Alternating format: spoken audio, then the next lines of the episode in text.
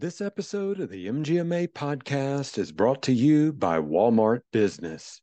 It's the Walmart you love, now for business. Get everything you need for your staff and patients in one place. Enjoy big savings on health and safety products, cleaning supplies, over-the-counter medications, and much more. And don't forget the break room snacks. Create a free account today and start shopping at business.walmart.com. That's business.walmart.com.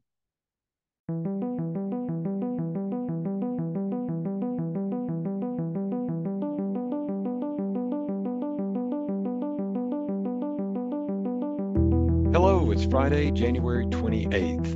I'm Daniel Williams, and this is the MGMA Week in Review, where each week we bring you some of the most important, interesting, and inspiring stories happening in healthcare leadership and medical practices today. We begin this week with an update on the No Surprises Act. Now, this act was passed by Congress in late 2020, establishing new requirements for providers to issue cost estimate information to uninsured or self-pay patients. These new requirements recently took effect on January 1, 2022, after the U.S. Department of Health and Human Services released rulemaking just 3 months prior to the requirements taking effect. The uninsured or self-pay good faith estimate requirements instruct providers to issue a discounted cash price cost estimate for expected medical services upon request or upon scheduling services for an uninsured or self-pay patient. And while the intent of the new requirements is to increase price transparency, there are significant burdens on group practices that have already resulted. A January 4, 2022 MGMA STAT poll identified medical group practices' top concerns with implementing the new GFE requirements. Of those who responded to the poll, 44% identified the disruptions in workflow that will result from the new GFE requirements as the greatest challenge with providing cost estimate information to uninsured or self-pay patients. While CMS has provided some guidance for group practices, implementation uncertainties and significant burdens remain. MGMA Government Affairs is advocating for a delay in the enforcement of these requirements to provide group practices with appropriate time to implement new workflows and have sufficient guidance from the agency to comply with the requirements. If you want to be part of this effort, sign up for MGMA STAT and make your voice heard in our weekly polls. You can sign up by texting STAT to 33550 or visit mgma.com/stat. Polls will be sent to your phone via text message. In additional regulatory news, there's some good news.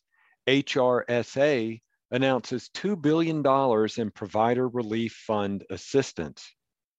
On Tuesday of this week, the HHS, through the Health Resources and Services Administration, announced it will make $2 billion in Provider Relief Fund Phase 4 payments this week.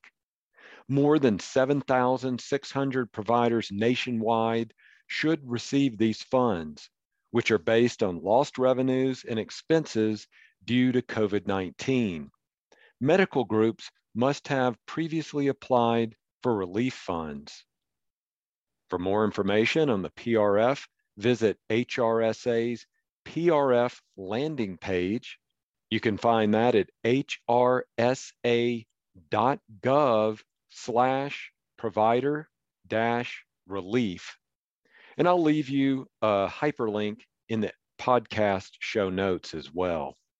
Also, if you would like to receive our Government Affairs weekly newsletter, you can go to mgma.com/advocacy/Washington-Connection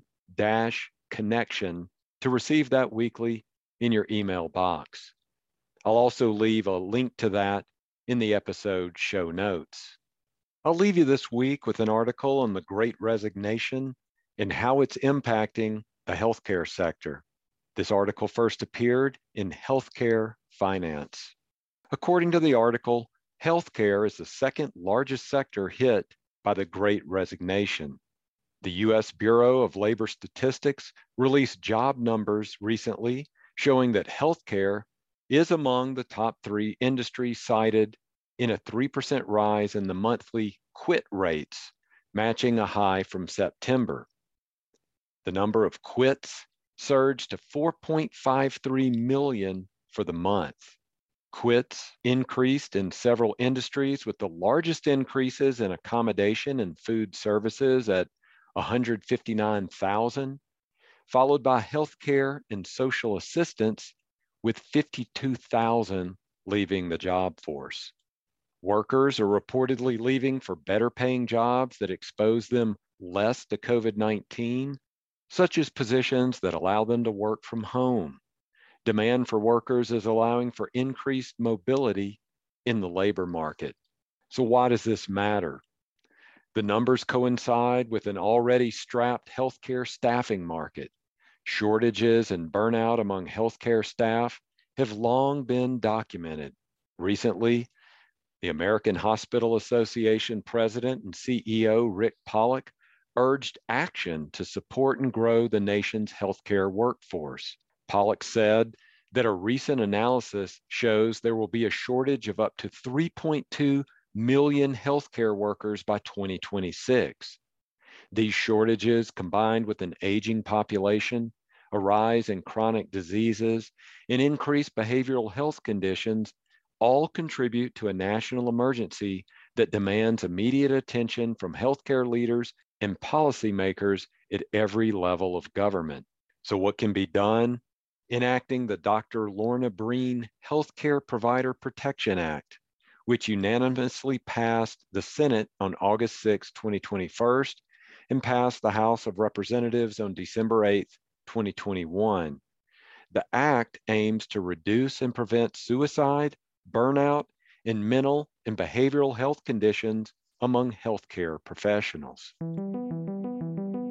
Keep up with the latest industry news by subscribing to the MGMA Insights newsletter at mgma.com/insightsnewsletter. And if you have a healthcare story you want to share with us, email us at podcasts@mgma.com. This has been the MGMA Week in Review. I'm Daniel Williams. Thanks, and have a great weekend.